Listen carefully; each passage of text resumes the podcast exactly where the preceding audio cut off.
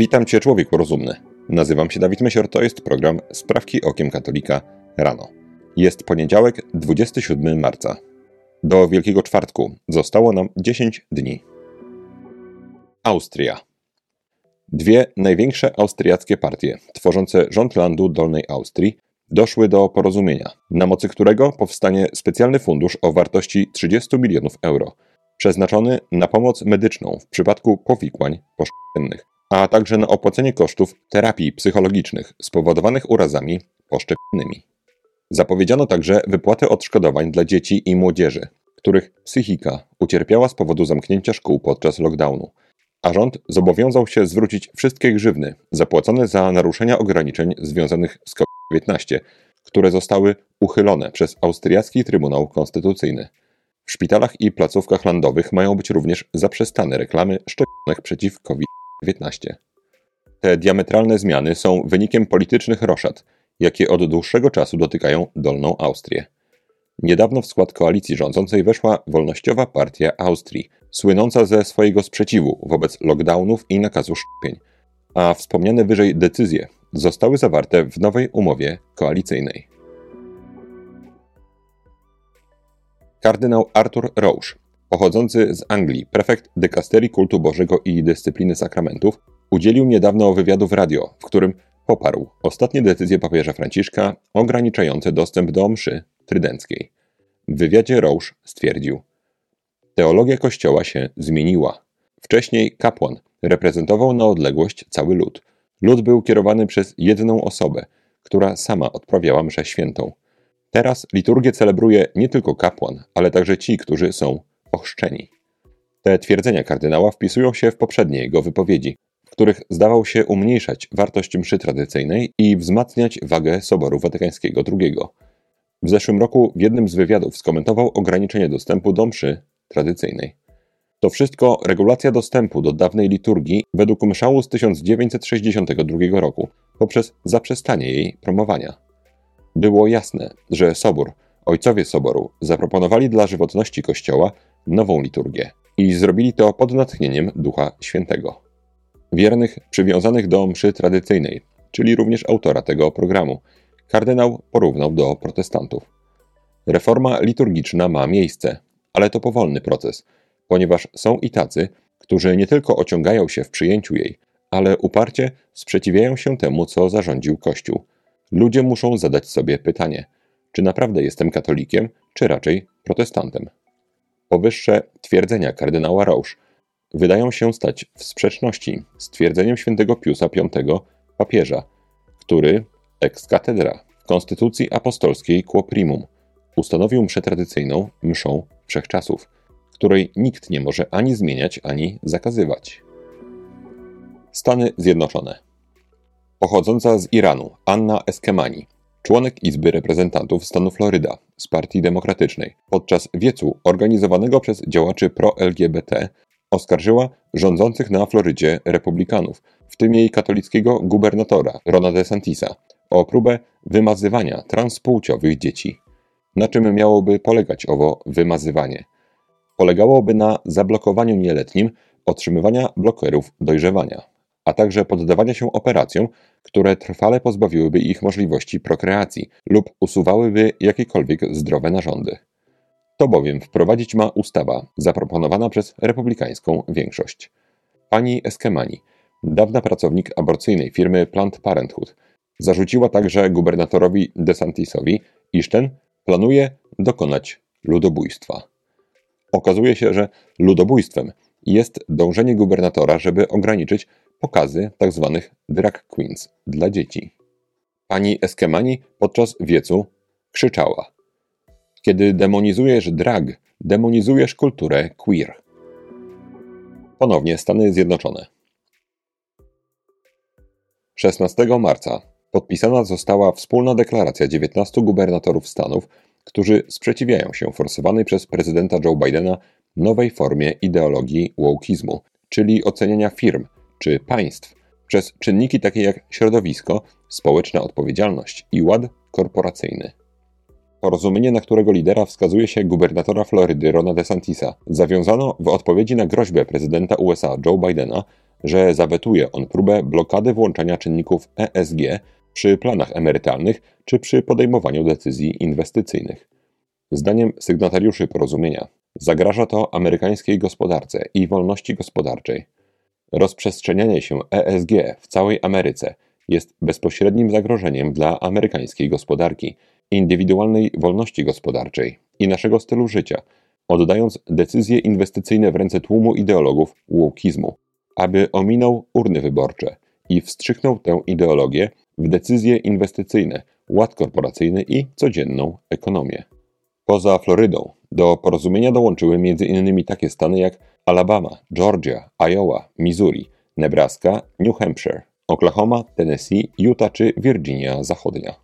Opór przeciwko ideologiom globalistów wydaje się zatem coraz silniejszy. Kanada.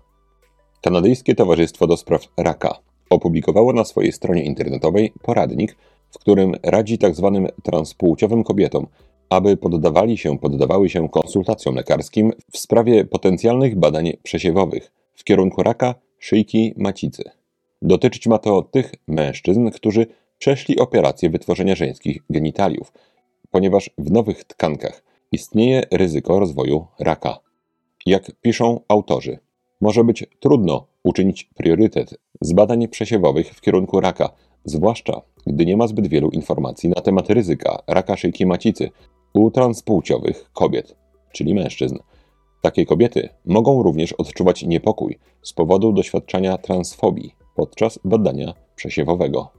Podsumowanie poradnika Kanadyjskiego Towarzystwa do Spraw Raka brzmi: jeśli jesteś transpłciową kobietą, która przeszła operację dołu, przedyskutuj ze swoim lekarzem ryzyko zachorowania na raka nowej pochwy lub nowej szyjki macicy i opracuj plan badań przesiewowych. Kanadyjskie Towarzystwo do Spraw Raka nie jest pierwszą organizacją, która reklamuje badania przesiewowe szyjki macicy dla mężczyzn identyfikujących się jako kobiety. W podobny absurd angażował się również będący pod władzą lewicy amerykański stan Waszyngton. Izrael. Dwóch spośród siedmiu członków izraelskiego parlamentu należących do ultraortodoksyjnej żydowskiej partii Zjednoczonego Judaizmu Tory przedstawiło projekt ustawy wprowadzający karę jednego roku więzienia za nakłanianie Izraelczyków do wolnej religii do jej zmiany. Jeśli zachęta konwersji ma dotyczyć nieletniego, wówczas kara zwiększona jest do dwóch lat pozbawienia wolności. Uzasadnienie projektu ustawy nie pozostawia wątpliwości, że autorom chodzi o nawracanie mieszkańców państwa Izrael na chrześcijaństwo. Główne izraelskie media piszą, że celem ustawy jest zdelegalizowanie zachęcania Żydów przez wyznawców chrześcijaństwa do wyznawania ich religii. Ustawa za nielegalne uznaje także książki, inną literaturę drukowaną, artykuły internetowe, podcasty lub inne formy medialne, które wyjaśniają życie i posługę Jezusa oraz Jego przesłanie zawarte w Nowym Testamencie. Oznacza to, że również produkcja i rozpowszechnianie w sieci filmów wyjaśniających Żydom Biblię byłaby naruszeniem prawa. Na razie nie wiadomo, jaką decyzję podejmie rząd, w którego skład wchodzi partia autorów projektu. Projekt natomiast spotyka się z dezaprobatą amerykańskich polityków chrześcijańskich. Polska. dwunastego marca na TikToku pojawiło się nagranie, w którym piętnastolatek zakłada się z kolegą, żeby ten wszedł do jednego z kościołów w Kielcach w trakcie mszy świętej z głośnikiem, z którego leci arcywulgarna piosenka Suchy Karaluch. Nastolatek spełnił życzenie kolegów i jak widać na nagraniu wszedł do kościoła, w którym akurat odprawiane było nabożeństwo gorzkich żali i przechadzał się po głównej nawie, puszczając z głośnika wspomnianą piosenkę. Z wiernych reagowały raczej jedynie starsze panie, które próbowały chłopca z kościoła wygonić. Niedługo potem prawnicy Stowarzyszenia Fidei Defensor złożyli do prokuratury zawiadomienie o popełnieniu przestępstwa z artykułu sto dziewięćdziesiątego piątego Kodeksu Karnego, który mówi o złośliwym przeszkadzaniu w wykonywaniu aktów religijnych. Nagranie zniknęło z mediów społecznościowych, niemniej tożsamość sprawcy została ustalona, a kieleccy policjanci potwierdzili, że przekazali dokumentację do sądu rodzinnego. Jest to kolejny przykład zuchwałego ataku na wiernych podczas nabożeństwa. Tym razem jednak nie były to zorganizowane grupy aborcyjne czy homoseksualne. Tym razem było to najwyraźniej spontaniczne działanie bardzo pogubionego młodego człowieka. Choć rozumiem, jak bardzo całkiem sporo osób nieletnich ma wyprane mózgi przez TikToka, jak potężna jest tam manipulacja i też jak silna potrafi być presja społeczna rówieśników, żeby się jakoś popisać. Mimo to uważam, że dla tego chłopca i dla bezpiecznego i niezakłóconego sprawowania kultu religijnego przez katolików dobrze się stanie, jeżeli ten chłopiec zostanie za swój czyn ukarany. Ostatnia sprawka to krótka rozprawka. Dzisiaj, mój drogi słuchaczu, chciałbym postawić taką tezę, która może wydawać Ci się obraźliwa bezpośrednio względem Ciebie. Ta teza brzmi tak, że bardzo, bardzo ciężko dzisiaj znaleźć jakiegokolwiek katolika, który nie ma w jakiejś chociaż części swojego rozumu, jednak obklejonego takim słodkawym i klejącym właśnie syropkiem modernizmu. Skoro jesteśmy w tym wychowywani przez dziesięciolecia, może być nam niezwykle trudno wyłapać własne błędy w rozumowaniu. Sytuacja jest jeszcze bardziej utrudniona przez fakt, że modernizm jest czymś dosyć trudnym do uchwycenia. Nie jest to herezja podobna do innych herezji, które wprost jakoś przeczą doktrynie Kościoła. Modernizm przez świętego Piusa X papieża został nazwany ściekiem wszystkich herezji. Czym charakteryzuje się modernizm? Czym jest modernizm? Oto kilka zdań na jego temat, a Ty, mój drogi słuchaczu, zastanów się proszę, jaki masz stosunek do tych zdań. Modernizm to na przykład zmiana pojęcia wiara z przylgnięcia intelektu do prawdy na indywidualne doświadczenie. Kiedyś nauczało się, że wierzyć to znaczy usłyszeć i przyjąć za prawdę. Jest Bóg, Bóg jest stwórcą, Bóg jest sędzią, Bóg jest sędzią sprawiedliwym, Bóg jest sędzią miłosiernym. Wreszcie Bóg jest Ojcem. Jest Trójca Święta, drugiej osoby Trójcy Świętej dotyczy tajemnica wcielenia. I w czasie swojego pobytu na ziemi Bóg, Pan Jezus, bardzo wyraźnie czegoś nauczał. Następnie umarł na krzyżu za nasze grzechy, zmartwychwstał i ustanowił Kościół. Kiedyś wierzyć w Boga to było przyjąć to wszystko za prawdę i żyć zgodnie z tą prawdą.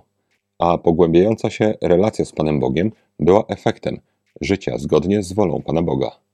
I to nie wolą, którą każdy człowiek musi jakoś odgadywać, odczytywać, ale wolą bardzo jasno dla wszystkich wyrażoną, że człowiek ma Pana Boga poznawać, służyć Mu i Go wielbić. Zapytaj sam siebie, mój drogi słuchaczu, jak rozumiesz słowo wiara? Czy jako decyzję i przylgnięcie Twojego rozumu do prawdy, podanej przez Boga do wierzenia? Czy też może rozumiesz wiarę jako jakieś indywidualne doświadczenie? Jeżeli, nie daj Boże, rozumiesz wiarę jako to drugie, to znaczy, że co może nie jest Twoją winą, nie udało Ci się uchronić przed wszechobecnymi mackami modernizmu. Czy wierzysz w wolność religijną i że ludzie innych wyznań powinni zostać zostawieni w spokoju, że religia nie tylko jest sprawą bardzo indywidualną, ale również, że jest zarezerwowana dla życia prywatnego? Nie miesza się tematu religii z tematem państwa, prawa, sztuki, kultury. To są wszystko oddzielne pola, a w państwie każdy ma prawo wyznawać to, co mu się podoba. Jeżeli któreś z tych twierdzeń wydają Ci się prawdziwe, to ponownie, być może nie z własnej winy, nie udało Ci się uciec przed oblepiającym ze wszech stron lepkim syropkiem modernizmu. Katolik musi oczywiście szanować wolność innowierców, czasem cierpliwie bardzo długo czekać na jakąś okazję, aby powiedzieć im prawdę, modlić się za nich. Natomiast, czy wiesz, mój drogi słuchaczu, jaki jest pierwszy uczynek miłosierdzia?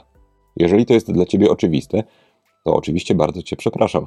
Dla dużej części z Was pewnie to jest oczywiste. Natomiast dla wielu ludzi dzisiaj, zwłaszcza kiedy miłosierdzie przedstawia się najczęściej jako jakąś tolerancję, w tym tolerancję dla grzechu. I ten lepki syropek potwornego błędu intelektualnego obkleja rozumy naprawdę wielu ludzi. Pierwszym uczynkiem miłosierdzia jest grzesznych napominać. Zobaczcie, że wystarczyło kilka dziesięcioleci modernizmu w Kościele, żeby praktycznie nikt, kto uważa siebie za katolika, nie mówił o tym bardzo głośno, nie krzyczał, nie wołał, że głosem Boga na ziemi jest doktryna Kościoła katolickiego, że Bogu i tylko temu Bogu, o którym naucza Kościół katolicki, należy się cześć i miłość i że kto prawdziwego Boga nie odnalazł, znajduje się w śmiertelnym niebezpieczeństwie, że społeczeństwa i rządy muszą słuchać prawa Bożego i że wszyscy, absolutnie wszyscy, Twój sąsiad, Pani w sklepie, Pani w urzędzie, premier państwa czy też Twój ulubiony raper, wszyscy zdadzą swój rachunek przed Chrystusem. i że kto wiary katolickiej całej nie wyznaje, ten stąpa nad przepaścią wiecznej śmierci. Powiedz, mój drogi słuchaczu, czy jest dla Ciebie zupełnie oczywiste, że to na pewno nie są treści, które mówi się Pani w sklepie, bo to byłoby bardzo głupio. Tak, może byłoby głupio, może można znaleźć lepszy pomysł. Natomiast jeżeli nigdy osobom w naszym otoczeniu, które żyją zupełnie sprzecznie z nauczaniem Pana Boga, nie spróbujemy nawet jakoś tego powiedzieć, to zaniedbujemy pierwszy uczynek miłosierdzia. To na dzisiaj wszystkie Sprawki Okiem Katolika rano. Życzę Wam błogosławionego dnia. Zachęcam, żebyśmy te ostatnie dni Wielkiego Postu wykorzystali na jeszcze większe skierowanie naszych myśli i naszych pragnień na Pana Boga. Człowieku rozumny, trzymaj się, nie łam się i bardzo Ci dziękuję za Twój czas. Jeżeli Pan Bóg pozwoli, do usłyszenia jutro. Z Panem Bogiem.